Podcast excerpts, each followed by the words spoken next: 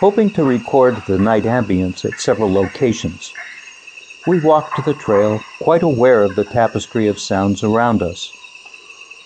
Along the way, we also picked up the unmistakable marking scent of a nearby jaguar. We never saw or heard the animal, but we knew it was close, perhaps even just a few feet away.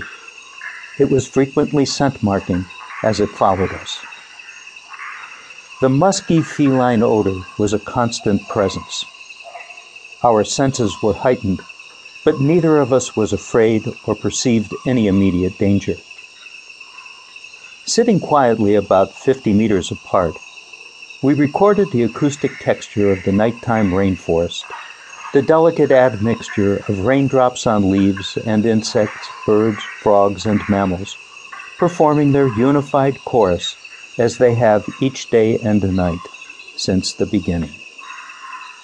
After about an hour, we packed our gear and hiked deeper into the forest, listening for recording sites with more varied combinations. Then, around midnight, we decided to split up in order to gather the even greater variety of night sounds we hoped to encounter in this wonderfully rich environment. Ruth went down the path in one direction, and I went off in another. After trekking for about 15 minutes, I sat down beside the trail and began to record the intense tropical choruses of frogs, insects, and reptiles. Only then did I hear the cat's low growl in my headphones.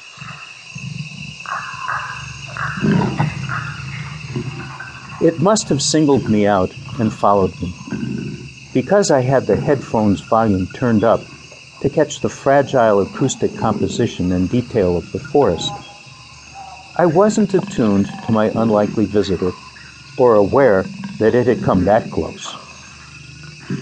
The sudden register of the jaguar's growls in my headset indicated that the cat was not more than an arm's length from the mics I had set up about 30 feet down the trail. Fully alert in an instant, a rush of adrenaline catching me off guard, I felt my chest convulse. Trying to think of an exit strategy, there was none. I made some effort to calm down.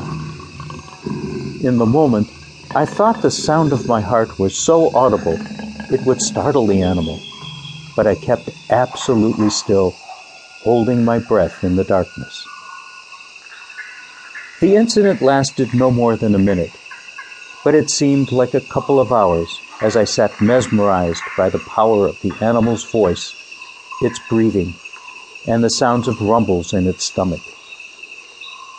Then, as suddenly as it appeared, the jaguar moved silently off into the forest, leaving behind rhythmic waves of frog and whirring insect choruses, and what remained of my pounding heart.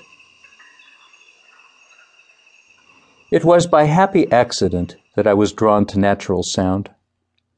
My first career was as a studio guitarist, playing sessions of all kinds in Boston and New York. Then, in the mid 1960s, when musicians began experimenting with synthesizers, I moved to California to audit electronic music sessions at Mills College, where I met Paul Beaver, a Los Angeles studio musician and concert pipe organist, who had made a career out of creating weird sound effects for feature films such as Creature from the Black Lagoon and War of the Worlds. The wondrous sounding tools of Paul's special trade were early synthesizer like instruments, such as the Ondes Martenot, the Hammond Novachord, and the Theremin, which produced an eerie, wavering soprano like voice, and his own inventions including an archetypal two octave keyboard synthesizer that generated high pitched sci fi effects. He called it the Canary. We immediately found creative synergy and formed the duo Beaver and Krause, and together introduced the synthesizer to pop music and film in California and the United Kingdom, produced five albums of our own, and performed music and effects for many features including Rosemary's Baby, Apocalypse Now.